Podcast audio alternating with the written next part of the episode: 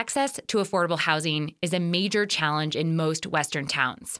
Durango, Colorado is hoping to ease its housing crunch by purchasing a hotel and converting it into apartment units. If successful, it would be the city's largest affordable housing project ever.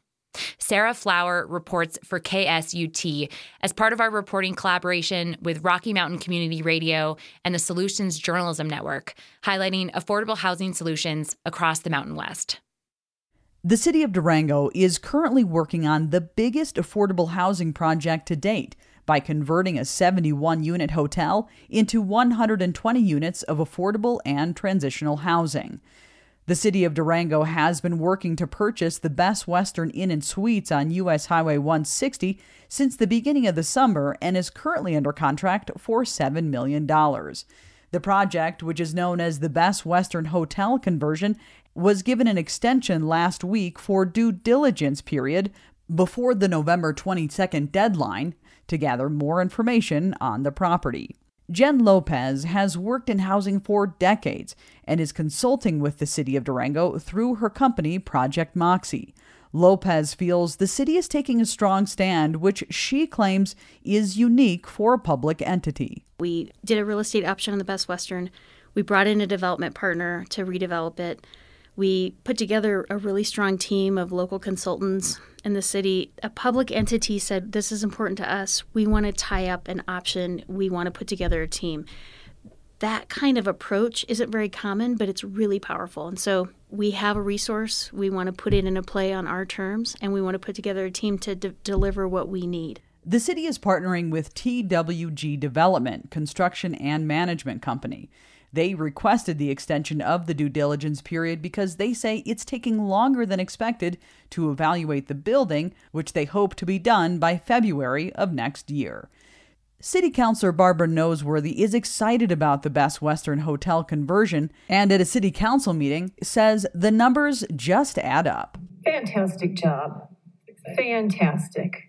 Uh, I was at the Aspero. I heard such good things about this firm, the developer that you've hired. And let me just see if I've got my math right.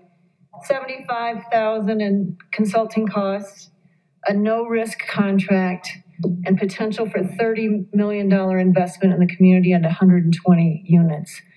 That's leverage I love to see. Rent for these units could range anywhere from $400 for a studio all the way up to $1,100 for a two bedroom apartment. Estimates show that if all goes accordingly, these units may be available as early as 2024. Lopez says that while the Best Western Hotel conversion project is a step in the right direction, the community needs more to be done to combat the housing crisis. We have to build as we grow, and we haven't been building to, to our growth patterns in this area for a very long time. Part of that started in 2009 with the Great Recession, right? Everybody pulled back. So, and we never really caught back up. There was a great study in 2018, statewide in Colorado, and that was cited as one of the biggest reasons that we were heading towards this crisis. And then what was expediting it was we didn't build for who was here, and then a whole bunch of people came. Lopez says the key to moving forward around building is making sure there is diverse size, types, people, and to have local government subsidize infrastructure and then have the private sector build at cost and manage the properties.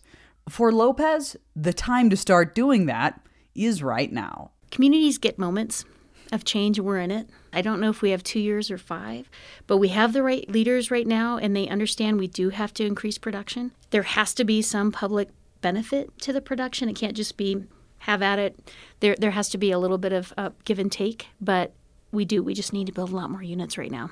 Reporting for KSUT News, I'm Sarah Flower.